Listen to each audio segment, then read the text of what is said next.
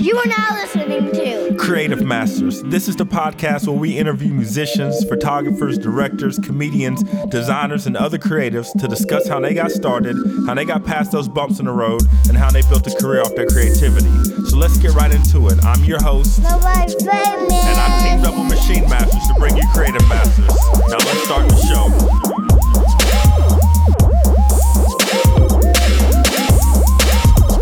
What's going on, everybody? This is Reggie, aka Nobody Famous. You're listening to the Creative Masters Podcast. I can't believe it, but we're already at episode ten. I just want to say a huge thanks to everybody who's actually came onto the podcast, as well as everybody who's listened and supported and shared, left reviews and everything. Right now, we're sitting at a five-star rating on iTunes, so thank you to everybody who's been rating and sharing the podcast, and I definitely appreciate you guys listening to it week in and week out. Um, I can't believe it. Like I said, it seems like yesterday I was like, yeah, I'm going to start a podcast. I told my friend about it, um, but we just kind of made it happen. So, you know, the kind of the reason why I started the podcast was just to learn more about the creative process from different people who's taken that leap of faith, maybe quit their job and turn their passion into a career, and kind of what drives them and what's the common thread between them. And I'm finding it's a lot of hard work, a lot of persistence, and just getting over those humps and those and those fears to make their dreams reality, basically. And I'm also just, you know, to just show that you can start something and kind of grow something um, from an idea. So just any people out there who are looking to start something, whether it's pickup photography or producing an album or producing a music video or whatever the case may be, it's really just about getting out there, you know, coming up with the plan and executing that plan and putting that work in. It's going to be work, but if you put that work in, you're going to look up before you know it, and you're going to have momentum, and you're going to have whatever your goal is, is going to be accomplished. So I, I encourage you guys to do that for sure. Um, also, another idea I want to throw out there real quick is I'm kind of thinking about developing some kind of course, a webinar, or roundtable, think tank, something like that um, for creatives. I'm not exactly sure what the topic will be or topics will be, but if you guys would hit me up on Instagram or Twitter at Nobody Famous and kind of let me know your ideas. It might be like we can talk about branding, we can talk about goal setting, and each other, you know, each of us hold each other accountable for those goals that we set and things like that. So hit me up, let me know your ideas or what you would want to learn or what you would want to, what kind of community you want to form around a topic, and we can definitely make that happen. Um, but like I said, this is just an episode kind of just a recap of episodes one through nine with snippets of different interviews and things that I found very valuable. And I hope that you guys will get a lot of valuable information out of it as well. Um, in episode one, I talked with my dude Kareem Fort. He's my former manager and good friend, but he also is the director of Demos Documentary. So in episode one, we talked about um, hustling and networking, not just in on social media, but also in person, and um, just being professional, following up on email, how many days you should follow up, how you kind of keep in touch with people that you ha- don't talk to every week or every month and things like that. So we're going to go ahead and get into it. You guys enjoy episode ten of the Creative Masters Podcast. Hustling is really going above and beyond um, what's expected and, and what you feel like you can do, because you know, hustling, especially at that time when we first linked up, it was really physically being out in the street. It was really, you know, face-to-face, having that contact, shaking these people's hands, and learning that a lot of the business at that time, and still is today, a lot of the business really is about that face-to-face and being, you know, connecting and being likable. Once you're likable, believe me, just that alone can get you further than just the talent that you might have. You know, I don't know if that's a good or bad thing, but if you have good music on top of being likable, then you can definitely get what you need. So, yeah, definitely. Yeah. And speaking of the likable and the networking and things like that, do you think that that helped you, um, you know, a few years later when you started um, producing the, the film Demos? Just the, the con- connections you made, the people you met and everything like that? Mm-hmm, mm-hmm, one hundred percent. Because everything is relationship driven, right? So even those times when you and I started, I met, you know, certain people in different positions, and I built and maintained those relationships throughout the years. So I, I never, I never had bad vibes with anybody, or even if we did, it was always a respect level there. Mm-hmm. You know what I mean? I never took anything personal. It's business, but I knew that I had product that people didn't have and that they actually needed. So I was very aware Of, of how to play this game from from the beginning. So all those relationships that I had, I still have them today. You know what I mean? I, I can still pick up the phone and call anybody. You know, so relationships is, is everything in this business. Yeah, and speaking of um, like relationships, and um, you know, we listen to a lot of podcasts and everything like that, and um, you know, read a lot of different books. and like talk about like the relationship building, like the jab, jab, right hook. So, you know, you kind of give to people, give to people. And then when you have to ask for something, you know, that's kind of like the right hook, right? You know, that, that Canelo, so to speak, um, of, of asking for something. So how do you, how do you go about maintaining relationships? Like, you might not talk to somebody every day or every week or even every month, mm-hmm. but you have mm-hmm. to, you know, six months down the road, a year down the down the line, you might have to go to somebody and ask somebody for something. So how do you find a balance and, you know, keep it in touch and kind of mm-hmm. providing, adding value to somebody else's career, life, or whatever, and then later on down mm-hmm. the road, if you need something for them, asking for that favor? You know, um, because this community that we're involved in is relatively small, especially as far as people that are really trying to make things happen, because a lot of people talk about, you know, doing things, but there's a, a select group of people that are actually out there making these things happen. So, mm-hmm. you know, because, you know, I did a lot of business over the internet, via the email, I would just reach out and just say, hey, you know, how you doing? Or what's going on? Just yeah. checking in. It doesn't really have to be, you know, anything drawn out or anything elaborate, really. It's just checking in, seeing how, seeing what they're doing, seeing if they actually might need anything from me. You know what I mean? Um, and just showing them that I just support what they're, what they're doing. And a lot of times, just doing that, you stay fresh on people's minds. You know what I mean? Um, it's really a, you know, a chess game, you know, versus checkers. You really just have to just stay on top of stuff, even if it's, you know, making a comment on somebody's um, post that they might got posted on, you know, Two Dope Boys, let's say, or whatever. Mm-hmm. They read those comments, they see those comments, and they take that as support, just like I would. So those little things definitely keep things kind of uh, in their face, but just kind of not really in their face, but kind of just let them know that you're still there and you're a supporter. Yeah, definitely, definitely.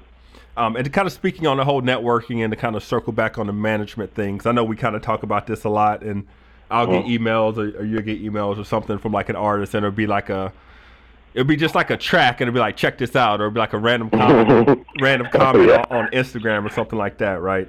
Um, so yeah. how, how do you feel like it, say if you were going to get back into management, how would you want artists to approach you? Because I know a lot of the times, even for me as a producer or photographer or whatever, I get turned mm-hmm. off by the way some people hit me up. So what do you think are some good ways that like an artist can reach out to like the influencers or the managers, to the bloggers or whoever, um, just to mm-hmm. kind of make contact, introduce themselves without seeming, you know, like they're thirsty for, for the attention or the blog post or, or whatever? Yeah.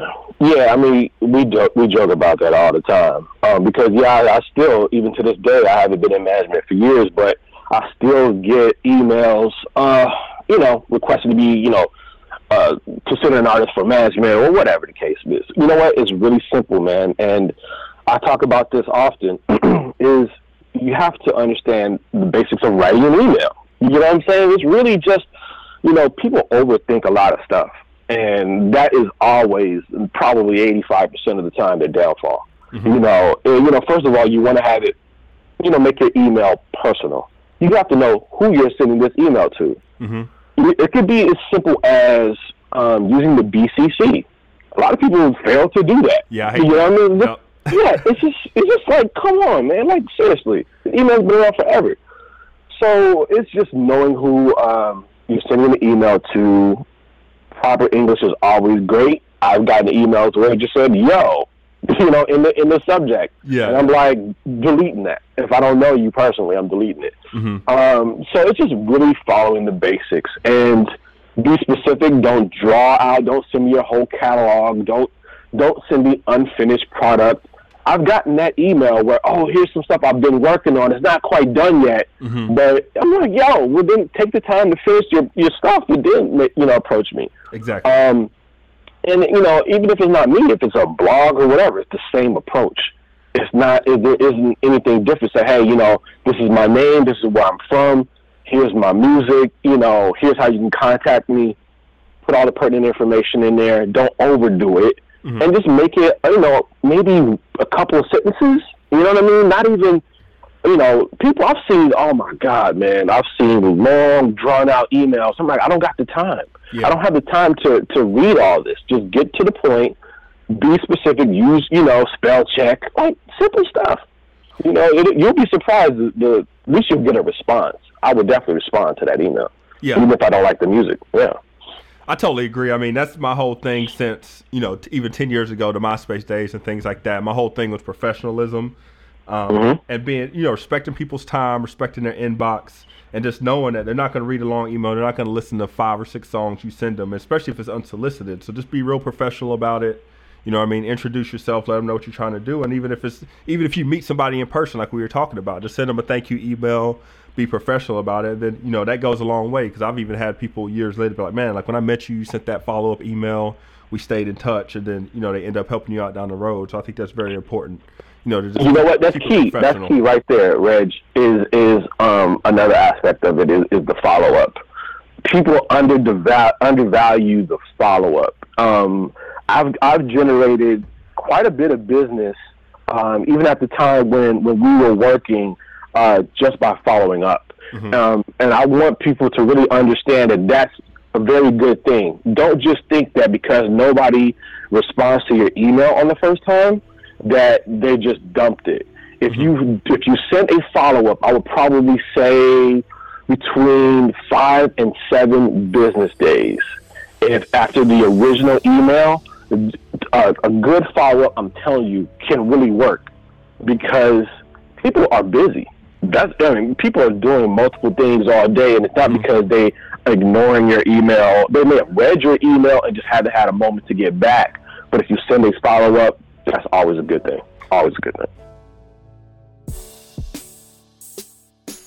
For episode two, we had Jay Rhodes. He's a music producer, and he also wrote the book, These Beats Ain't Free. He travels around the country selling the book, speaking at S A Es and other music production schools around the country, selling it independently, and already sold over three thousand copies himself. So he's a real hustler. He's really out there doing it. He's worked with people like Ab Soul, uh, Talib Kweli, Black Thought, and a host of other people. So in this episode, we talk about sacrifice, and we talk about social life and how you got to put in that time and work. So it's like, if you want to go out there and party or play your video games, you can either do that, or you could be in the crib making your beats, you could be editing your photos, you could be out learning, doing internships and things like that. So we kind of talk about, you know, balancing that social life, or even sacrificing that social life for your goals and your dreams. Let's talk about that word, sacrifice. Mm-hmm. Um, I think a lot of producers, like we kind of talked about it with the um, whole social media rapper, anybody, just the whole, you know, anybody who's trying to make it, you know, they, they kind of see it like they just see the glamour side of it. But can you touch on like an example or two of when you had to actually like make some sacrifices to make, to push your career forward? Hmm. Well, um, like I guess initially, and like I say, I'm still paying back loans on the speakers and some of the stuff I bought from my, you know, one of my loans. Mm-hmm. You know what I mean? Like, yeah, yeah. like I say, that that's helped me in my career. But that was initially like, you know, I could have did a lot of stuff, you know, dumber things with it. Like I remember before I got into beat making, I used, you know, and I'm not, I'm not telling anybody to do this, but these are some of the things that I did, you know, coming up as a young eighteen, nineteen, twenty year old man. But mm-hmm. I remember one of my disbursement checks from school, you know, I bought some rims, you know what I mean? But then the next year, once I got into producing, I was like, hey, you know what I mean? I'm going to, you know, sacrifice about this music stuff. So that's mm-hmm. that's one as far as like social life. You know what I mean? Like, don't get, you know, I'm still a sociable person, this, then the third, but like seriously, since the moment that I was like, I'm going to be a producer, I can't think of a day that I didn't wake up, you know what I'm saying, kind of dedicating myself to mm-hmm. making a beat or doing something. It's like I base my day, you know, around, you know, my music. Of course, you know what I'm saying, till then when you have, you know, kids, you may, you know, of course, then the order of operations may change, but music is still like, you know, one B, you know what I mean? So yeah, it's definitely. like de- dedication has just been like a lot of people. I didn't go to a lot of parties. I didn't, you know, even go to a lot of concerts, you know, of people that I wanted to hear, because I was just so dedicated and still am so dedicated to my business. Um, man, just just just so many, so many sacrifices. Like at the, At the, once you choose to, you know, be a be a musician, I mean, your whole your daily existence is a sacrifice, monetary, monetary, monetary sacrifices, and all all kinds of uh, a list of things. I can go on and on, man. But ultimately, I think the sacrifice of dedication, like even little stuff, like um, and it may seem corny, but like I said, I used to be a heavy gamer, you know what I mean? Mm-hmm. And I'm not saying that you can be a gamer and producer, because one of my favorite producers, Just Blaze, he proves that you can do both. But for me, I really wasn't able to. So anytime, you know, I wanted to even, you know, like be a geek, not even a geek, but, you know, I used to love video games. Like my production became my video game. You know what I mean? Yeah. So it wasn't any more Maddens. I can't even remember the last time I really was good at Madden. Probably was oh three. You know what mm-hmm. I mean? So it's like, you know, you give something up just to, like you say, put in those ten thousand hours. And I, I, I damn sure have put in probably twice, if not three times is that. I don't know. I put in a lot of hours into this, and that, mm-hmm. that sacrifices, because um, it's going to take a long time to do that. But before you know it, you do become a master after you put those ten thousand hours in. So I just, you know, jumped all in. So over the year, it was daily sacrifices. Yeah. And I think that's so important, that daily sacrifice, because I was, I was the same way. Like, I mean, I would go out here and there, but a lot of times it was Friday nights, Saturday nights. I'm in the crib making beats. Yeah. You know what I mean? So these people who want to rap, or these people who want to be producers, are out in the club, you know, Thursday, Friday, Saturday night, and I'm making beats. And I got yep. five, six, seven beats in. So, you know, you do have to give up, you know, that leisure stuff to get what you want. You know what I mean? Yeah, and it's, this is true. And, and especially when you like your, you know, your teens and your twenties, like, that stuff's always going to be there. Once you get a little older, you know that's always going to be there. Mm-hmm. So, and it's better when you have some little bit of money in your pocket, exactly. and, and you're grown anyway. You know, some what I mean? Real deal money. Like, if you actually want to do something, you know, it's a little, you know, a yeah, little, exactly, little, little, little better. So yeah, and it's yeah, always that. It's always going to be there. So you do have to sacrifice, and um, I think those people who do sacrifice are the ones that always rise to the top, because they're the ones that are going to stick with it. They're going to keep going. They're going to keep putting that time in, um, and and you know, make it come up. So this is true. Um, I want to touch on one more thing, kind of about just like the social media, and kind of take it offline, because you were saying how you were just out in the streets, um, around the city, and, and everything like that. And I was kind of like the same way. Like when I moved to L A, I'm out, I was out all the time. So it's just like, you know, meeting people in person and building those relationships. So how important is it actually to build those face-to-face relationships? Um, it's it's very important. Like, um, I think, don't get it twisted. It's still like, it's, it's cool to use that social media.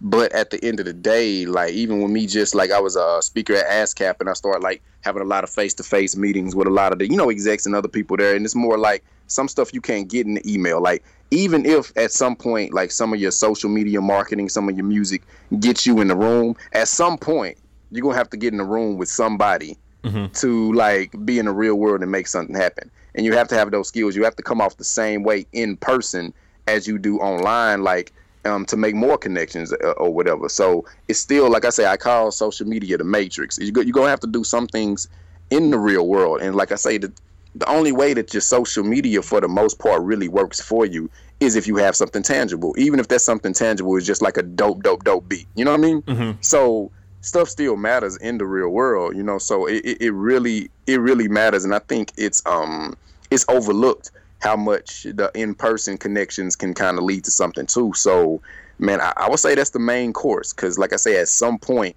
somebody's going to cut a check for you. At some point, if you're going to do something, you have to really, um, for the most part, like, if you really want to go real far in this career, you can't do it all on the internet, you know? Yeah, nobody's, like, no, nobody's cutting checks over D Ms. Exactly. They're not cutting checks over D Ms. And then, like I say, to still, what's the biggest thing that artists, you know, make their money for? Even if they touring producers or D Js, at the end of the day, what you can't um, beat is that personal connection at a show. You know what I mean? Mm-hmm. Or even if, if you're vibing, get to get a chance to vibe with an artist in studio, it's still that personal connection. And that's something that social media can't recreate. So um, that stuff is is very important. And I think me and you, we come from the generation before the internet. So we ha- we know how to navigate between both. Mm-hmm. But um, it's still, it's still, like I say, at the end of the day, like you say, nobody's really cutting huge checks over social media. So you have to, you have to like, have that tangible presence in real life. In episode three, we had freelance photographer Kathleen Clark. Kathleen has a really dope story, because she basically details the story of when she had a nervous breakdown in her old office job, and how she pretty much just said, you know what, I'm gonna quit this, I'm gonna go back to school, I'm gonna learn the science of photography and build a business around it. And that's exactly what she did. So we talk about hustling, and we talk about doing your own thing versus working for someone else, and then just having the passion in your work and just going out there and really doing it and making it happen, because you know that doing it for yourself and working for yourself is so much more fulfilling than working for someone else. Kind of like for you, what is like your definition of hustling? Like, you hustled a full-time photography business, you make a living off of it. So like, what is hustling to you as far as the, like the business goes? Uh, well, I think it's just not giving up and finding a way to do it. I was really, really broke for a long time, mm-hmm. but I was just having this conversation with somebody the other night who is going through a sort of similar, I guess, awakening where they're not happy at their job and they want to get out and pursue their art, but money is a huge factor. And that is, I have heard so many times from people, you know, that full-time job is paying my bills and I have health insurance and I have this. And I am happy to say I have health insurance for the first time in five years, which is mm-hmm. really exciting. Yeah, totally. But I, know, I know that feeling. For me, quality of life, that internal satisfaction to just be alive is more important than anything else that could exist. And I don't want to be homeless, but I would much rather have nothing tangible in front of me than be in an unhappy life. It just, mm-hmm. there is no way around it. And so with that in mind, you just find the work, you find the jobs, you find the money. Um, I've only been a full-time photographer for four or five years now. Before that, I had little side jobs here and there, mm-hmm. but uh, it, it was very important to me to be able to get off of someone else's clock. I did not mm-hmm. want to work for someone else. And I think uh, it's also just, you know, you just go do it, whether that's creating instead of waiting for your inspiration, you just go create something.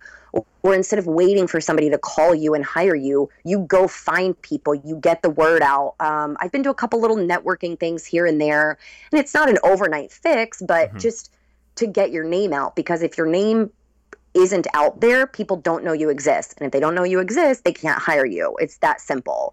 So you really just have to put yourself out there and put your work out there and keep going until I don't even know. I mean, I, there I don't even know if there's an end goal. You just keep doing it. Mm-hmm. And I think that's very important for, especially like for young, aspiring, whatever, you know, art art that a person wants to do, is that you have to do it, number one, and then you have to just keep going, because it's not going to be easy. It's not going to, you know, you're not going to make a million dollars just when you start or anything like oh, that. Oh, no, it's not you know even I mean? Close. You know, so you have to really just, just put the time in, put the effort in, and just keep hustling, keep working, and then things will come from that. You know what I mean? And I always look yeah. at it as um, as everything you do is a building block, right? So every song you make, every photo you, you do, every, you know, thing that you shoot video-wise, every design that you do when you're graphic designing, it's just a building block. You're getting better, number one. And then number two, you know, you you're, you're just building your portfolio, you're building your experience, and then when that opportunity comes, you're prepared for it, you're ready for it, and you can just jump in, and then that's when you can start making your money and things like that.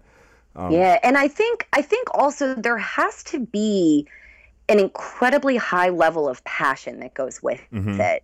I have met a ton of photographers who are out doing shoots all the time, and they just want to hit it big, whether that's Facebook fame, Instagram fame, mm-hmm. financial fame, whatever it might be.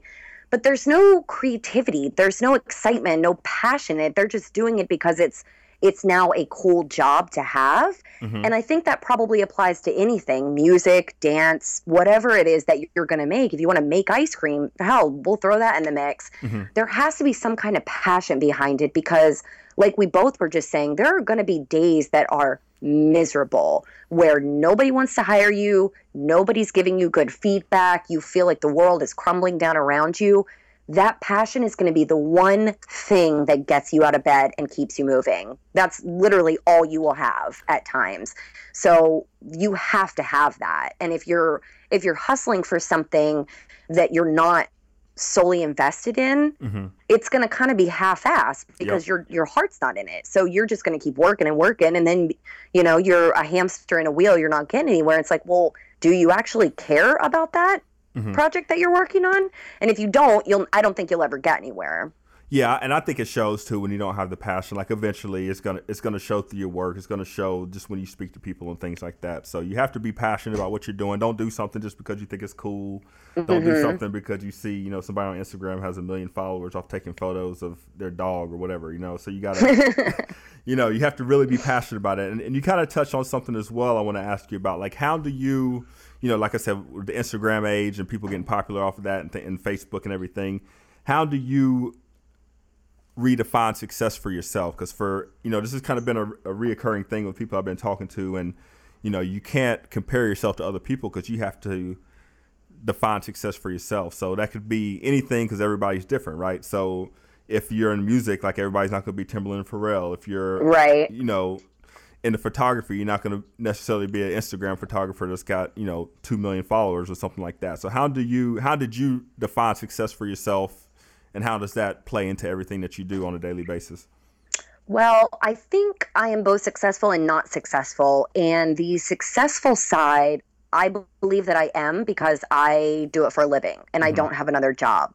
So that in and of itself is success to me. I don't have to work at Starbucks. I don't have to work at Burger King. I mm-hmm. can take pictures and that's it. And that's enough for me. Mm-hmm. Um, I am not successful because part of my big picture plan is to take over the world. and that, that, hasn't, name, yeah. that hasn't happened yet. So I'm still, I'm still searching for that. Um, But I I actually, so recently I have started sort of investing in myself and my own personal art with uh, like a, taking a path towards fine art photography. Mm-hmm. And it's something that I've always enjoyed doing, whether it's storytelling or just creating what I think are pretty images.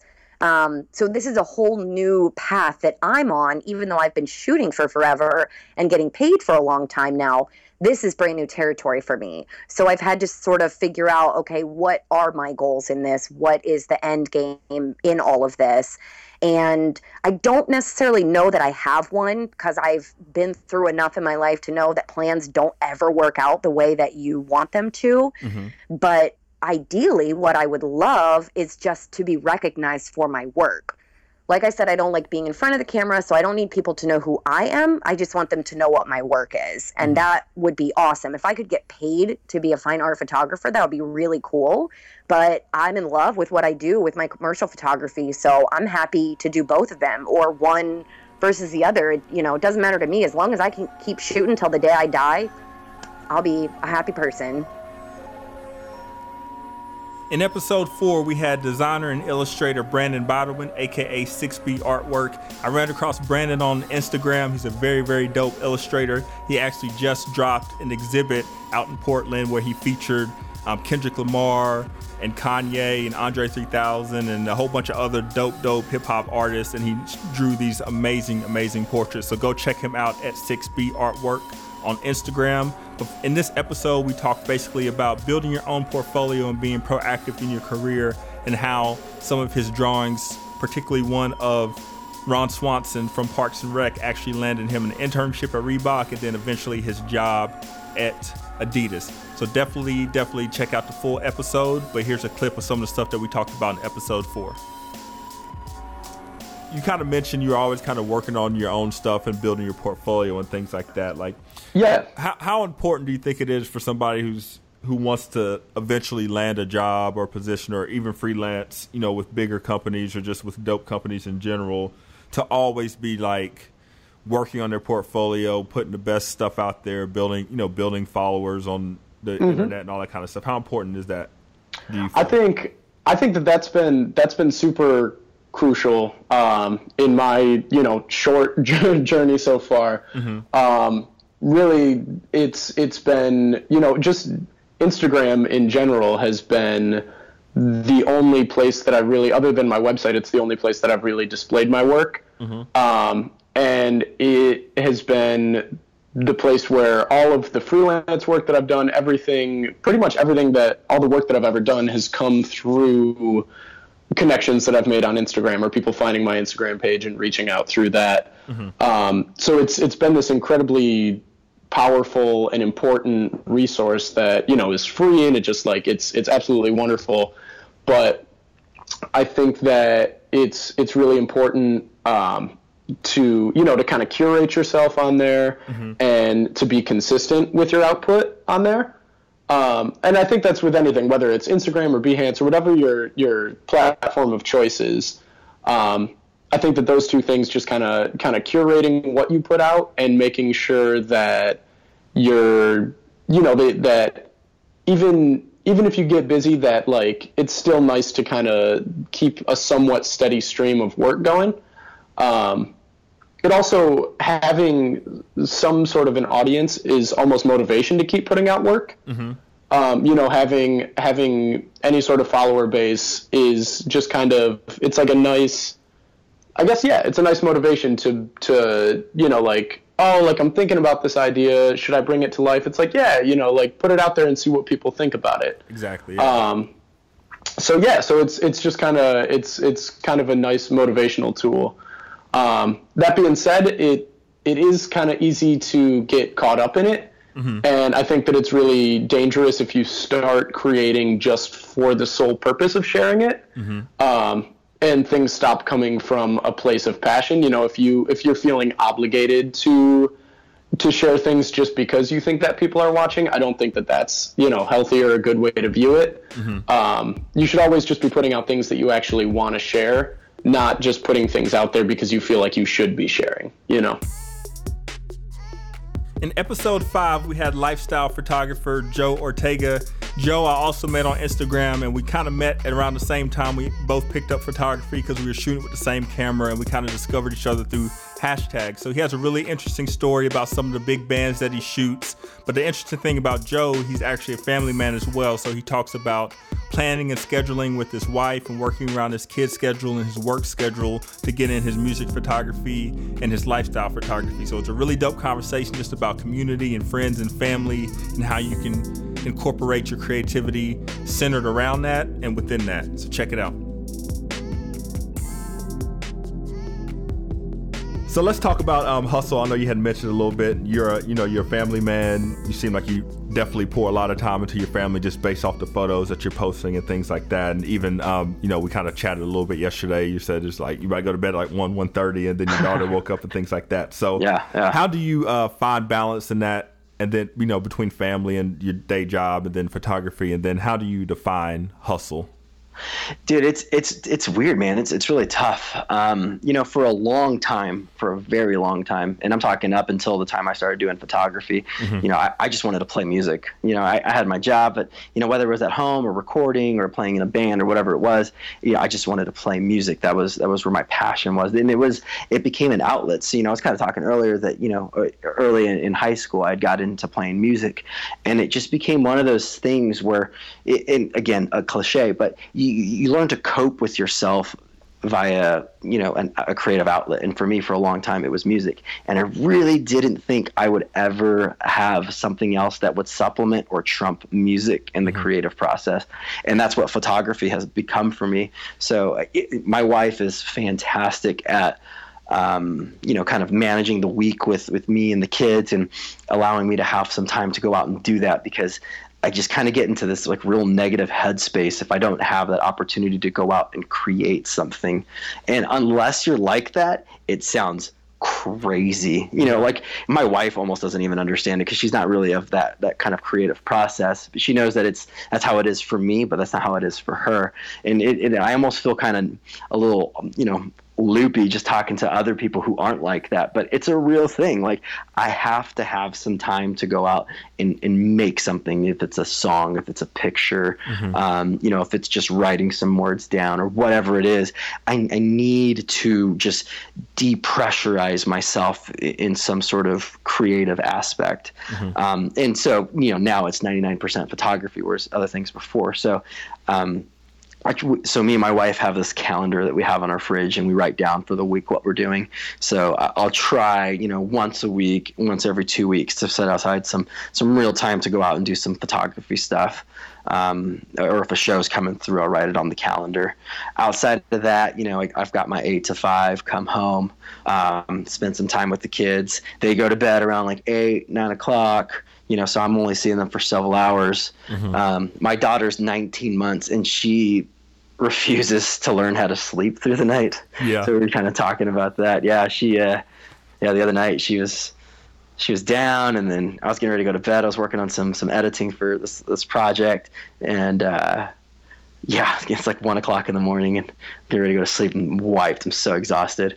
And then she just starts crying. I'm like, oh man, I gotta get up. I gotta go. I gotta go do dad stuff now at one o'clock in the morning. So I don't know, man. Like, I guess being a dad, you know, far and above exceeds and trumps everything that I do. So mm-hmm. it, it's, it, you know, absolutely. You know, it's one o'clock in the morning. I'm exhausted. I'm tired. But you know, that, that's what we have to do. Um, you know, same thing for my wife. You know, we we have a, a really good balance in, you know, what we're doing. And she's a stay-at-home mom, she's a stay-at-home wife, and so she's she's doing it all the time. And, and to watch her manage that family dynamic, and, you know, me come home after work mm-hmm. and try to take it over, I'm like, yo, how do you do this? Two kids is that'll drive you crazy. Yeah, it could be a lot for sure. Yeah, so, you know, just it, I don't know, just kind of filling it out and, and just kind of going with the flow. You know, if it's on the weekends and we don't have anything booked, you know, like, just take the family to the park, or let's go out to eat, or, you know, mm-hmm. let's let's go do something. Um, so it, it, it is it is a task, man. It feels like juggling chainsaws at times of, you know, between work and, and family and, and trying to get the photography thing in. Um, it, it, you find it. it. It's it's one of those things that you, you kind of have to be in it to learn it. Mm-hmm. And it, there's, it's probably different for everybody, you know, but for me, I, I have to say that if it wasn't for my wife, Laura, you know, I, I, I couldn't do it, you know, it was, it, it just wouldn't be. And I know that there's probably, you know, other relationships where, you know, guys probably don't get that much opportunity to have some time to do the things that I do. Mm-hmm. So it, I, I recognize the, you know, the, the generosity of my wife and, and letting me do these things, because, you know, for me, it, it feels like a necessity. I need to get out and do it. So it, it's a, it, it's a real partnership in, in that aspect. I, I couldn't do it alone.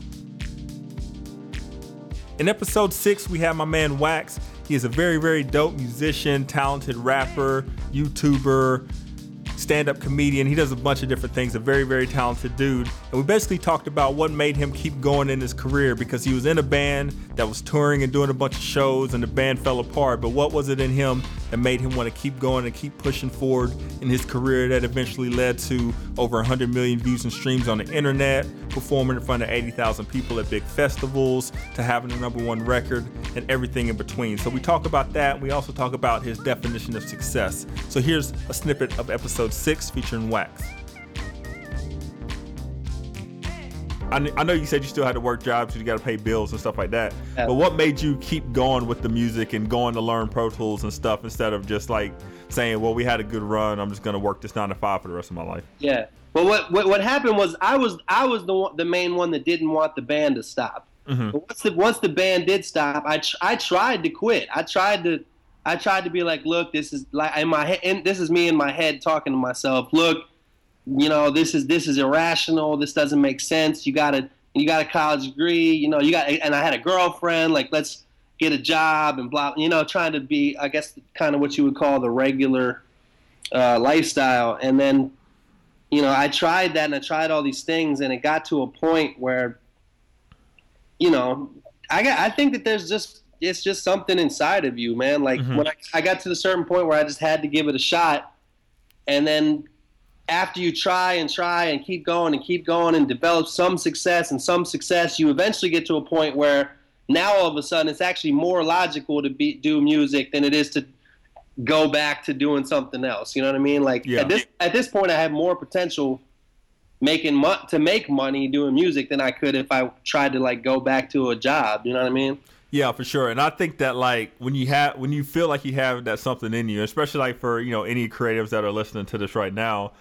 It's like, for me personally anyway, like I couldn't have lived with myself if I didn't at least give it a shot. Like, if I didn't move to L A, I didn't know anybody but a few people, and just get out there and just hustle and start meeting people. Like, if I didn't do that, I would have regrets, and that would have like killed me more than like sitting in a cubicle or, or doing whatever, you know? So, um, so the band, and, and not everybody, not everybody quote unquote, like, makes it. And that's, that, I mean, that, that's a whole nother topic is like, mm-hmm. what is making it, but You, you, you know, uh, there's just some there's just something that can, that'll make you like take for example. I had a friend that was in our band. He was the percussion player in our band, mm-hmm. and uh, eventually one day it was really fucking sad, man. He, he was a good friend, and we had to kick him out the band because he just wasn't really that good. He was kind of like the weakest link in the band.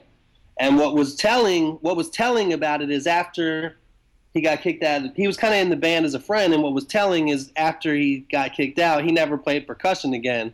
It's because it wasn't in him, you know what mm-hmm. I mean? It wasn't in him to be a percussion player. And, you know, somebody like you or or somebody like my like my brother has a family, and he works a nine to five, and he's still like he's got that itch. And at night he at night he makes music. Like he he doesn't do it because somebody's telling him to, you know? Mm-hmm. It's just yeah, something. I definitely think it is about just And we can, I'm probably going to ask you some questions on this in a little bit after we kind of work through the story. But I do think that, like, if you have something in you, like, you kind of make it work for yourself. So it's like, even with myself, it's like, I just like to create. And I had, it took me a long time to figure out that it doesn't have to be just music. Exactly. So it's like, once I picked up, you know, and, I, you know, we're going to talk about, you know, chain reaction, all that kind of stuff as well, and your stand up. But I mean, for me, like with, I picked up photography, and it's like now my job is literally I just take photos and shoot video all day. And it's like I just like to create, you know what I mean? So it's not so bad to necessarily have that nine to five if you're doing what you like to do, and I can still come home and make music and do all that other kind of stuff as well. So um, so a couple more things. Um, you kind of alluded to it earlier and talked about it, but I'm going to just kind of ask you in a more direct way, right? So what is like your definition of success, and was there like a time along the way where you had to like redefine it for yourself? Because like for me personally, it's like the mid early mid two thousands, it was like Pharrell Timbaland Pharrell Timbaland, and it's like not everybody's gonna be a Pharrell or a Timbaland. So like, how did you have to like redefine success and be comfortable in like what you accomplish and and things like that? That's really interesting. um I I always I always even I used to say this in class when I uh When when they, we would get asked about this when I went to that recording school. That was in two thousand seven. I used to always say success for me is is being able to make a living doing music. You know, mm-hmm. That was to be able to make a living. But the fucked up thing about success is once you get to that level, it's like, especially especially if you have people around you, especially if you get a record deal and you have high expectations, like you can't just have that anymore. You mm-hmm. know what I mean? You better find a new definition. You know what I mean? Now, even though you didn't want to be Jay Z slash Eminem slash Lil Wayne, you know, now you got to try to be that. You know what I mean? Yeah, yeah. So, so it's difficult, and, and and at a point, like, you know, I did I did want to be like that. I did want to be, you know, rich and famous for sure, for sure. But I, I think looking back at it, I think my initial my initial thing on success was probably better for me, and I like I like to go to the grocery store and and be able to be have my privacy and shit like that. In episode seven, we had Simonilla, who's a very dope music producer, songwriter, vocal arranger, and audio engineer. So we talk about a lot of interesting things in this episode, how he basically moved to Philly not really knowing anybody. He didn't have a place to stay, ran out of money, and even had to spend some nights sleeping in a train station. So he talks about some things that he saw in there, how he would talk to security guards and be like, yo, you know, just watch out for me and things like that. And basically, I had no choice but to follow his dreams and make his dreams a reality. So he wanted it that bad that he took those major risks to build a career, and that's exactly what he did. So it's a very dope story. We talk about having faith in yourself and your abilities and just going all out for it. So here's a clip of, of episode seven with Simonilla. And I even told, when I left the record label, you know, that I was working with, I told them, I said, no disrespect, but I want to do this for the rest of my life. And if, if, if, if you want it to, I'll see you again. If you don't, I won't. Mm-hmm. And that's how, because I was producing, uh, I, I had produced twenty-three records by the time I moved back home, which was in two thousand. Mm-hmm. twenty-three albums, nothing to show for it. You know, I was broke, and and I, you know, I had some connects in Philly. I had this. I think I was only back home for like three months. It's all I could stand, mm-hmm. and I got. I found out I could get to Philly with this train ticket. And I was like, this is it. Because I didn't care. I did not care anymore. Like, I was really that low where I was like, I don't care what happens to me. I don't mean that in a bad way. And I'm not encouraging people to go do dumb stuff. Mm-hmm. You know, because even someone in my, not even in my position, physically, you know, because people are like, wait, what did you do? Because I remember when I went to Philly and was getting meetings at record labels, they're like, wait, what did you do? You just left home? You don't have a place to live? I'm like, yeah. They're like, man, that, that takes some guts, you know what I mean? I'm like, yeah, you know, and I'm scared as hell every day. But what am I going to do? I don't know what else to do with myself. This is what I had, you know? So it just became that. It was, I literally got down to no choice. Mm-hmm. I didn't I didn't want to choose. I was like, I don't, it, it, it, it's almost like it chose me. That sounds really weird. But, you know what I mean? I was like, I, this is what I have to do. Mm-hmm. I was compelled. So like when you when you went to Philly and you're out there and you like ran out of money and um you know you were staying in hotels, and I even read that you like stayed at a train station sometimes. Like, what was going through your mind in those moments? Uh, you know, I don't think anything was, because if there was, I'd be smarter. Um, now that I'm older, mm-hmm. of course, you get older, you think, oh, that's crazy. Yeah, yeah. But what, what I found early on was honesty always wins. Mm-hmm. When I was honest with people, when I was in a train, like, I would sleep in the Philly train station um, when I didn't have a place to stay, because I would just talk to the security there. Mm-hmm. I would tell them the truth. I'm a record producer. I'm I'm looking for work. I'm not a bum. I'm not going to ask for money. I'm not going to, you know what I mean? Mm-hmm. Like, you just keep an eye out for me so nobody robs me. You know what I mean? Yeah. Uh, and, and and please, and if you need me to leave, I will. I'm not going to put up a fight. But I just found that when I was honest with people and said, look, this is what I'm really trying to do, just things worked out. There's a lot of things in my career I can't explain. That is one of them. I mean, I've had... I had some brushes with some interesting people and then seen some things in some public bathrooms at four in the morning that I don't wish upon anyone. Um, and coming from a small town, yeah. you know what I mean? You go to a big city, you're like, whoa, okay, you learn quick.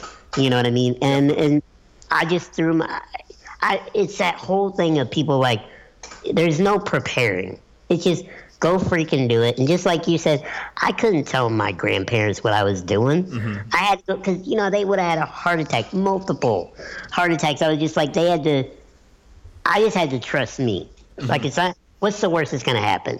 You know what I mean? Uh, I mean, actually, a lot of things could happen. But I just looked past all that, and it was, even to this day, it's very strange mm-hmm. that a lot of the things I can't really explain, especially growing up with a, I hate the word disability, but in the physical circumstance that I have, mm-hmm. people are like, wait, you never broke a bone? It's like, no. Like, when I moved out, like, you know, all these, I just never got hurt. And, like, it, it's kind of miraculous in a strange, you know, mystical way. Mm-hmm. Yeah, let me. Let me ask you, because you said you um, you basically looked past, you know, your current circumstances because, you know, you're focused on your goals and what you wanted to do. And I mm-hmm. even I even think back, like, there was times in L A when, like, you know, I would work. Now when I look back, I'm like, maybe I should have just got a full-time job and then just stayed up later or something. But I would work like part-time jobs, and rent was so expensive that I didn't really have much extra money. So sometimes I'd like be so hungry, I would just like sleep half the day. And wake, mm-hmm. and wake up and eat McDonald's and then, you know, work until I got hungry again and then just go back to sleep for the night. So right. it's like, what, what do you think it is yeah. in people that in creatives who like get to the next level that where they have just kind of like that stubborn, like faith, faith and belief that they're going to make it? Like, did you obviously did you think that you had that, or did you notice that at the time? Yeah, I did. I mean, I had. I had the utmost faith in myself. Mm-hmm. Um, that was that's the only thing that led me to to leap that far. You know, it was like sometimes I did stuff and was like, "Whoa, I did that!" Because if I thought about it too much, I wouldn't do it. Mm-hmm. Um, you know, and I just had to had to leap and, and, and do it. And you know, one one thing you brought up, because you talked about, you know, having a part time job and, and and even going back to your adversity thing.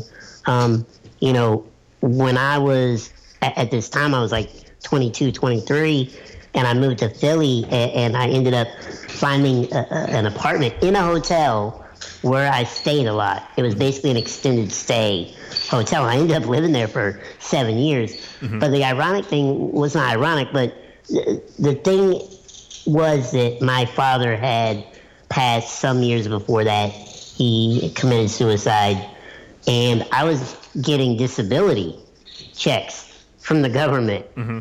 Um, so, and it was just enough money to cover my rent in this place in Philly.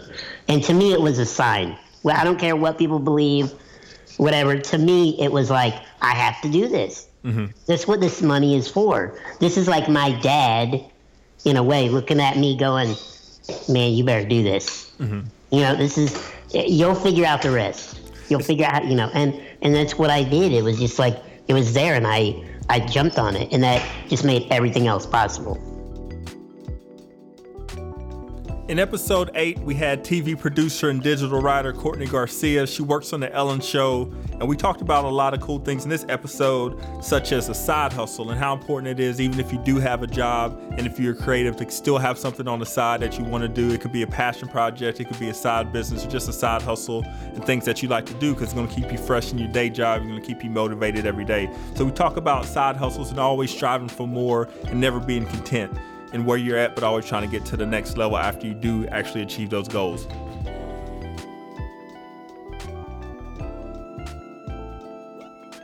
The thing is, you never want to, I, I never want to be content. I always mm-hmm. want to be striving for something. Mm-hmm. And so I, I don't know how, su- how to look at success, because um, I, I just don't, I hope that I'm always wanting more. Mm-hmm. And I hope that I always feel like there's higher I could go.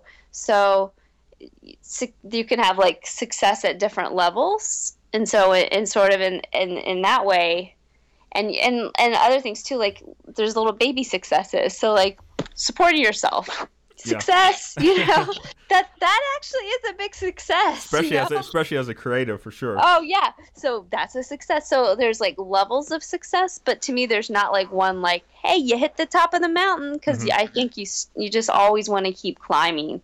Um, but as for, but there is like a goal. Like for me, a goal is that I like make something happen that I did. Mm-hmm.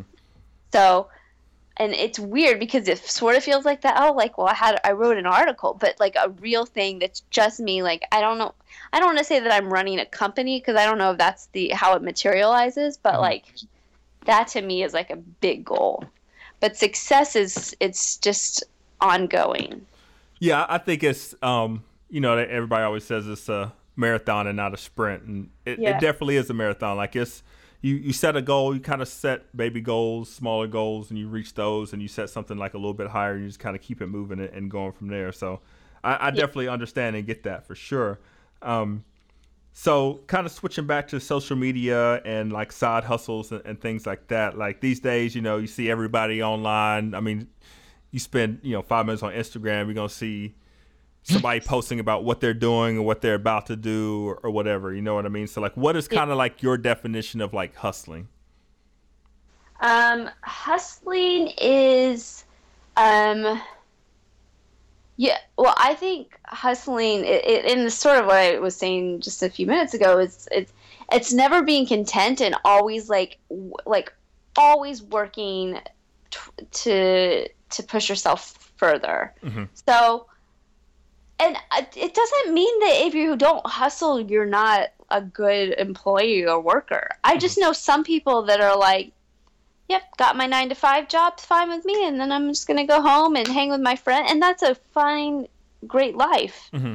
Um, but for me, like I, a lot, I mean, I, I don't even want to say I put off having a family, because I would probably have a family right now if I had like a boyfriend and everything. You know what I mean? Like mm-hmm. I, it's not, but like to me, my priority has always been my work and my career. And it's just, you're never settled. You're always going, going, going. And you're always trying to think of how you can have another opportunity and make an opportunity better. And you're doing everything possible um, to get to that point. And mm-hmm. so you don't, and, and, and it's not like a, It's like a, dis- it's like, and, and you get invited to something, and even if you could go, you don't want to go because you'd rather be working on mm-hmm. your, your, your project or something like that. Those are like the real hustlers that are just like, can't stop, they can't stop thinking about it and pushing and trying everything. Yeah. And that's kind of interesting, because that's kind of like a, a common thread with several people that I, I talked to. And um, actually like in the second episode with, with Jay Rhodes, his music producer, um, we kind of were talking about that. It's just like, you know, you can go out to the club, or, you know, you can play video games or whatever, or you can sit here and make these beats and like write these songs, you know, and, yeah. and he chose to, you know, make, make the beats, and, you know, he ended up on a number one on the chart several times from that. So, yeah, you know, I think it is kind of something just this in creatives who are actually successful is like kind of delaying gratification, I guess you could say. Like, you're not going to go out oh, tonight. Yeah. You're going to work on your project. You're going to put a little bit of time in every day, because you know that time's going to add up. And it's going to get you to where you're trying to be. Yeah, I mean, it's it's it's like sacri- it's the sacrifice mm-hmm. uh, element that I think a lot of people, that's really what makes a hustler, is they're willing to sacrifice. Because I know um, for Ellen, like I get up at four thirty in the morning because I know that's when I'm going to find stuff before other people. But that means I'm just always tired. So I'm super lame. Like people, I don't even want to go to dinner with people during the week because I'm like, no, I just need to go home and like lay there for a second and go to bed because I I'd rather like not be tired and miserable and wake up and miss something mm-hmm. um, than, you know, we'll just have dinner on the weekend.